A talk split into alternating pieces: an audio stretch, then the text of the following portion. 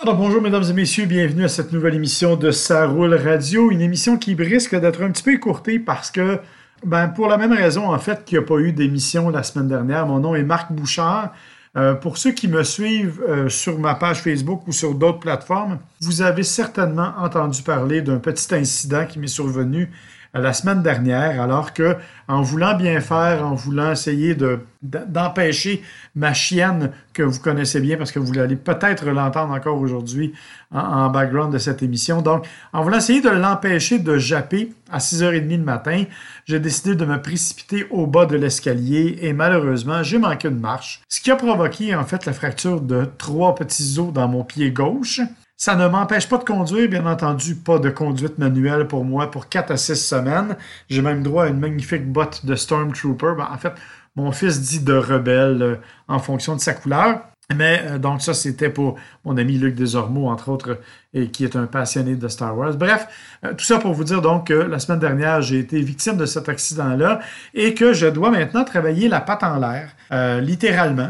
Donc, c'est pas nécessairement la position la plus confortable et c'est pas une position que je peux supporter fort longtemps. Donc, j'avais quand même envie de vous faire ce petit podcast, cette petite émission Ça Roule Radio, une nouvelle.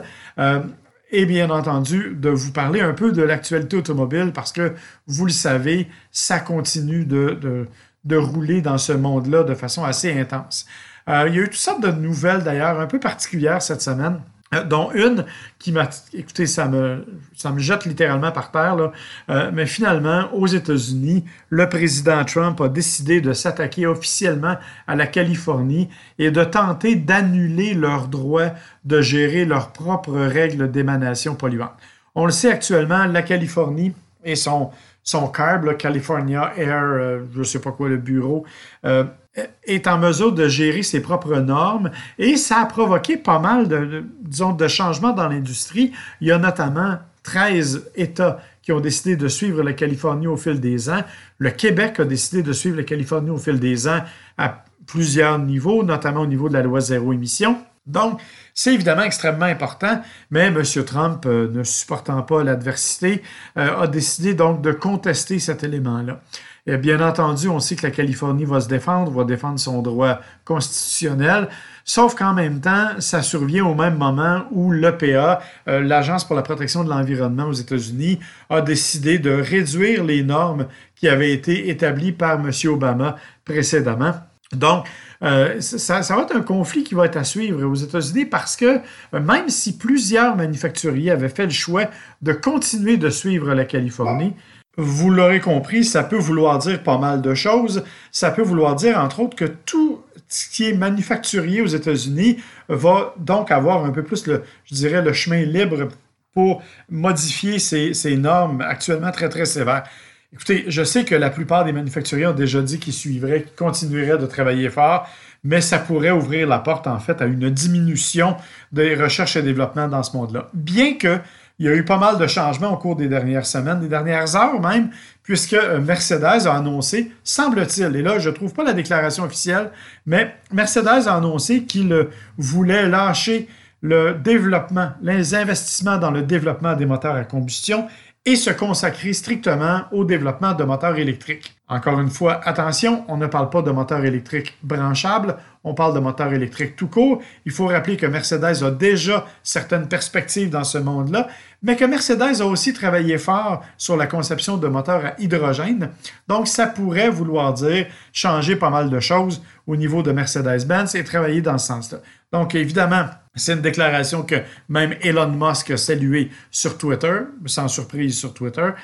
Donc, quand même, là, beaucoup de changements au niveau des normes de pollution aux États-Unis, ce qui est assez spectaculaire.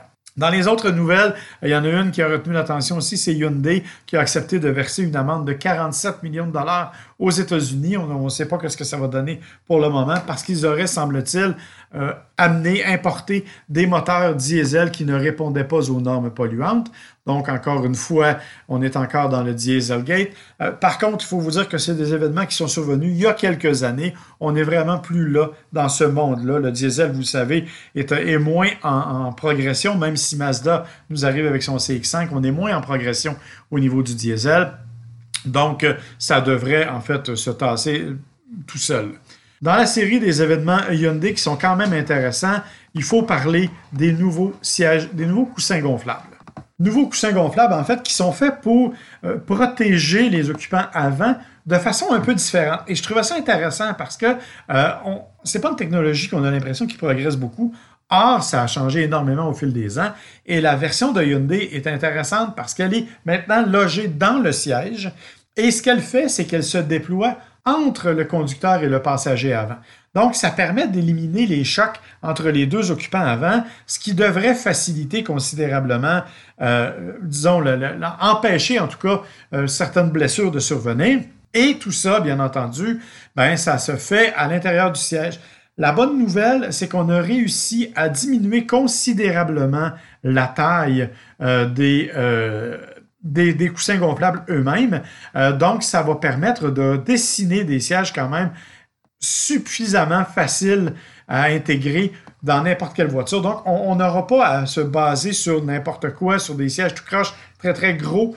On peut vraiment avoir des sièges qui vont être très, très confortables et qui vont disposer de cette nouvelle technologie. Pour le moment, bien entendu, on n'a pas de véhicule encore, mais on dit que dès 2020, ça pourrait être disponible dans tous les véhicules Hyundai, en tout cas dans une bonne partie de la gamme de véhicules Hyundai. Voilà un autre élément de sécurité fort intéressant. Vous aimez les performances? Bien évidemment, vous avez dû suivre le développement de la Ford Mustang Shelby GT500. Écoutez, elle arrive bientôt. On sait que ça ne sera pas donné. On parle d'une voiture qui vaut tout près de 100 000 $. En fait, 94 675. J'ai un collègue, Daniel Ruffiange, sur Auto123, qui s'est amusé à regarder un peu différents éléments, notamment des différentes options. Et il y en a une qui a retenu l'attention que je trouve absolument spectaculaire. Écoutez, les bandes contrastantes qu'on peut mettre. Vous savez, les fameuses bandes blanches là, ou de couleur. Bien sûr, on ne parle pas de celles en vinyle. Quand même, on n'est pas si abusif que ça du côté de chez Ford. Donc, on parle, écoutez, 10 000 $ le prix américain pour avoir les bandes contrastantes peintes. Bien entendu, si vous les voulez en vinyle, c'est pas mal moins dispendieux. On parle d'à peu près 1 000 $. Je sais que mon ami Luc Desormeaux est un fan de Mustang. Moi qui espérais qu'il était pour se doter d'une Mustang Shelby GT500, il semble bien que non. Et, en tout cas, il n'y aura certainement pas les bandes contrastantes, croyez-le.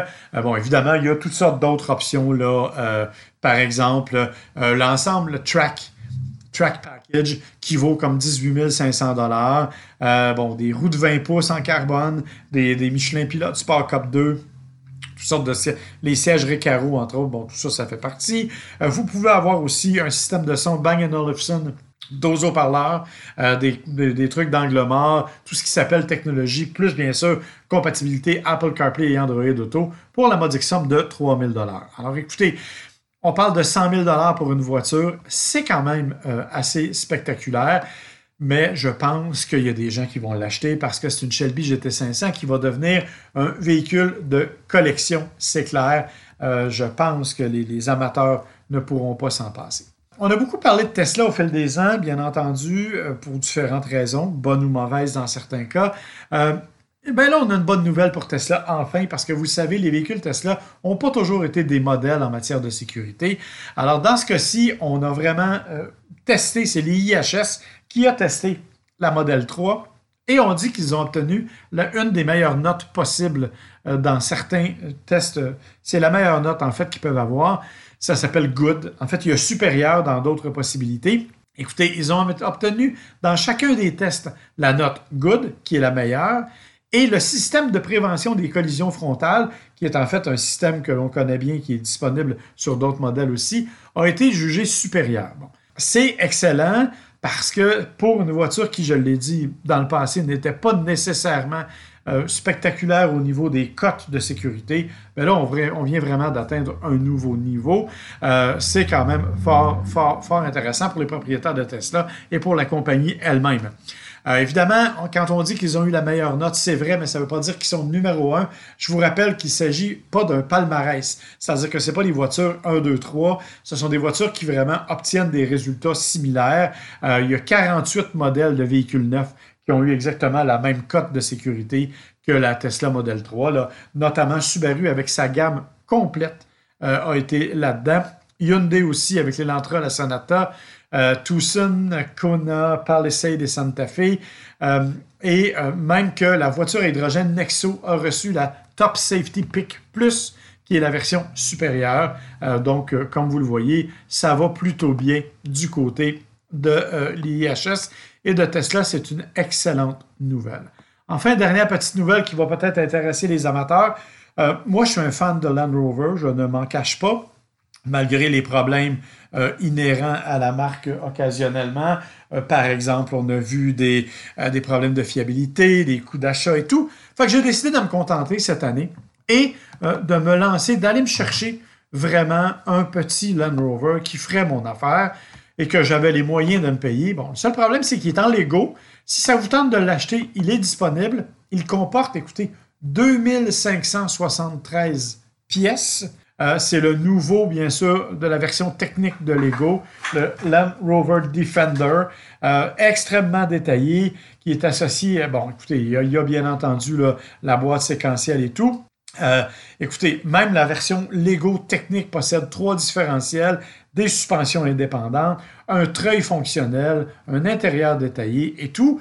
Il est vendu à compter du 1er octobre pour quelques centaines de dollars. Je n'ai pas le prix canadien exact, mais si ça vous tente de me faire un cadeau, je suis toujours preneur, même si j'ai rarement assez de patience pour ça. Alors voilà qui met fin à ces petites actualités pour cette première partie d'émission. On va faire une courte pause. Je vous l'ai dit que ce serait un peu écourté cette semaine. Et en deuxième partie d'émission, je vais quand même vous parler d'essais routiers que j'ai pu faire malgré ma botte de Stormtrooper. On va parler en fait de la Mercedes Class A version haillon, un petit hatchback qui m'a pas mal impressionné, et la Kia Soul électrique 2020, qui elle aussi m'a un peu réconcilié avec les voitures électriques. Alors on fait une pause et on revient. Alors on est de retour après cette courte pause. Comme je vous l'ai annoncé précédemment, c'est encore Marc Bouchard qui est avec vous pour cette émission de Ça Roule Radio de septembre 2019. Et je vais vous parler de 2 essais que j'ai faits cette semaine, au cours de la semaine passée et cette semaine. Des essais qui, ma foi, m'ont plutôt impressionné, je dois le dire. C'est notamment le cas de la petite Mercedes-Benz Classe A Hatchback. Pourquoi je dis hatchback? Bien sûr, vous aurez compris que c'est parce qu'elle existe aussi en version berline, une voiture qui est tout à fait intéressante en version berline aussi probablement, mais je n'ai pas eu l'occasion de la conduire. Cependant, ce qui est vraiment intéressant de cette voiture-là, c'est son dynamisme de conduite. Alors, c'est bon, la classe A, vous le savez, c'est un véhicule qui était disponible en Europe depuis plusieurs années, que l'on a complètement remodelé cette année, qui arrive avec une nouvelle plateforme. Et c'est cette plateforme-là, en fait, dont on hérite ici en Amérique du Nord. Un petit véhicule qui est vraiment magnifique en termes de look, qui est vraiment joli, qui a une belle silhouette, qui est, ma foi, vraiment plus dynamique en termes de silhouette que ce à quoi je m'attendais. J'avais un peu peur là, qu'on en fasse quelque chose d'un peu pépère. On sait que chez Mercedes, on a tendance à vouloir uniformiser la totalité du look de tous les véhicules. Je m'attendais à ce que la classe A subisse le même sort. Finalement, ce n'est pas le cas, ce qui est une excellente nouvelle. Une fois ça dit, c'est une auto qui a quand même les caractéristiques Mercedes au niveau de la qualité d'assemblage, au niveau du style, le logo avec l'étoile en avant, bien entendu, qui est très, très difficile à rater parce qu'il est de plus en plus imposant. Bref, dans l'ensemble, c'est vraiment un véhicule qui correspond tout à fait à ce à quoi on nous a habitués chez Mercedes-Benz et c'est une bonne chose parce que, objectivement, c'est une catégorie de véhicules qui se défend très bien. Les petits compacts de luxe, c'est un créneau qui va très bien. Il y a un petit moteur 2 litres, 4 cylindres, turbocompressé, bien entendu, de 221 chevaux à l'intérieur de la classe A qui fait 258 livres-pieds de couple, jumelé à une boîte automatique 7 rapports. Et dans ma version, parce que j'avais la version 4matic, donc dotée aussi d'un rouage intégral. Ce qui est intéressant, en fait, c'est que cette voiture-là nous offre une qualité de conduite qui est vraiment surprenante. En fait, je la compare sans aucune gêne à la GTI, qui est à la Volkswagen GTI, qui est une petite voiture là, dont le dynamisme de conduite est bien connu. C'est vraiment une voiture, quand on la place en mode sport notamment, c'est une voiture qui maintient, qui est capable de garder sa trajectoire, qui est vraiment dynamique, qui est vraiment agréable, qui est vraiment à la limite un peu agressive dans sa conduite. Évidemment, quand on la place en mode confort, mais là je trouve que la direction est un petit peu trop assisté à mon goût. Et là, ça fait moins mon affaire parce que définitivement, on aimerait ressentir davantage le feeling de conduite. Mais écoutez, on ne peut pas tout avoir dans la vie. Et je pense que c'est déjà une belle preuve d'un véhicule extrêmement bien pensé et bien fait. Il faut dire que la plateforme est aussi assez rigide. On le sent quand on s'en sert. Et c'est une voiture qui, comme je l'ai dit, est dotée d'un petit moteur quand même assez nerveux. Avec ses 258 livres-pieds de couple, d'ailleurs, là, on ressent tout à fait les accélérations sans difficulté. Quand on est assis à bord, écoutez, on va commencer par le commencement. L'espace de chargement en arrière est correct. Évidemment, ça demeure un petit véhicule compact, donc c'est pas super spacieux. Par contre, l'avantage, bien entendu, vous aurez compris que c'est un véhicule à haillons, donc on dispose de la hauteur supplémentaire, ce qui est en soi une bonne chose. L'espace pour les passagers, ça c'est un autre débat cependant. L'espace arrière, et j'ai eu l'occasion de discuter avec un collègue qui, lui, avait essayé la berline, et le problème est le même. C'est vraiment pas une bonne idée d'asseoir quelqu'un de trop grand à l'arrière. L'espace est limité. C'est vraiment pas simple.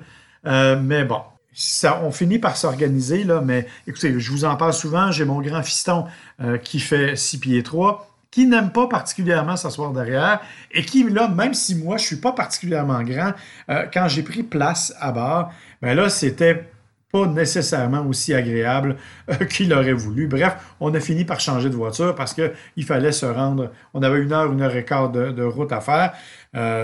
Évidemment, là, c'était pas la partie la plus agréable.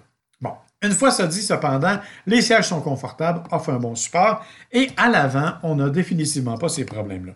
L'espace avant est plus abondant, les sièges sont toujours aussi confortables, bien entendu avec de nombreuses façons de les installer, parce que c'est Mercedes et qu'on peut facilement trouver une bonne position de conduite. Faut aussi savoir que ce qui est intéressant de ce véhicule-là, c'est que c'est une des premières applications du système qu'on appelle MBUX, c'est-à-dire un nouveau système de gestion de la multifonction multimédia qui comporte à la fois un écran tactile, à la fois un pavé tactile au milieu et surtout un système de commande vocale qui, lui, va très bien. Un peu à l'image de Siri ou de ce que vous faites avec votre Google Home, vous pouvez dire tout simplement « Bonjour Mercedes » et à ce moment-là, la voiture va répondre à certaines de vos interrogations. Vous pouvez lui dire, par exemple, « Mercedes, j'ai trop chaud » et elle va tout simplement vous dire « Bien, parfait, on va baisser la température un peu ». C'est donc un système qui est assez convivial, assez facile grâce aux commandes vocales. Cependant, ça devient un petit peu plus difficile, en fait, quand on veut physiquement faire les commandes. Je m'explique. Le pavé tactile dans une voiture, j'ai beaucoup de difficultés avec ça parce que je suis toujours accroché dans ça. Et malheureusement, j'ai la mauvaise habitude de laisser pendre mes doigts quelque part au milieu de la console centrale. Ce que ça fait, bien entendu, vous aurez compris que j'ai toujours les doigts accrochés dans le fameux pavé tactile et que j'ai dû changer de poste de radio à peu près 25 fois au cours de la semaine, alors que je ne voulais pas le faire, évidemment. Bon, ça, c'est vraiment un très, très petit défaut, mais c'est un défaut de manipulation de ma part. C'est un système qui demande une certaine habitude, mais qui devient extrêmement convivial, extrêmement facile à utiliser une fois qu'on a tout compris comment il fonctionne. Alors vraiment, la Mercedes Class A, qui n'est pas si dispendieuse, hein? On parle de la version d'entrée de gamme.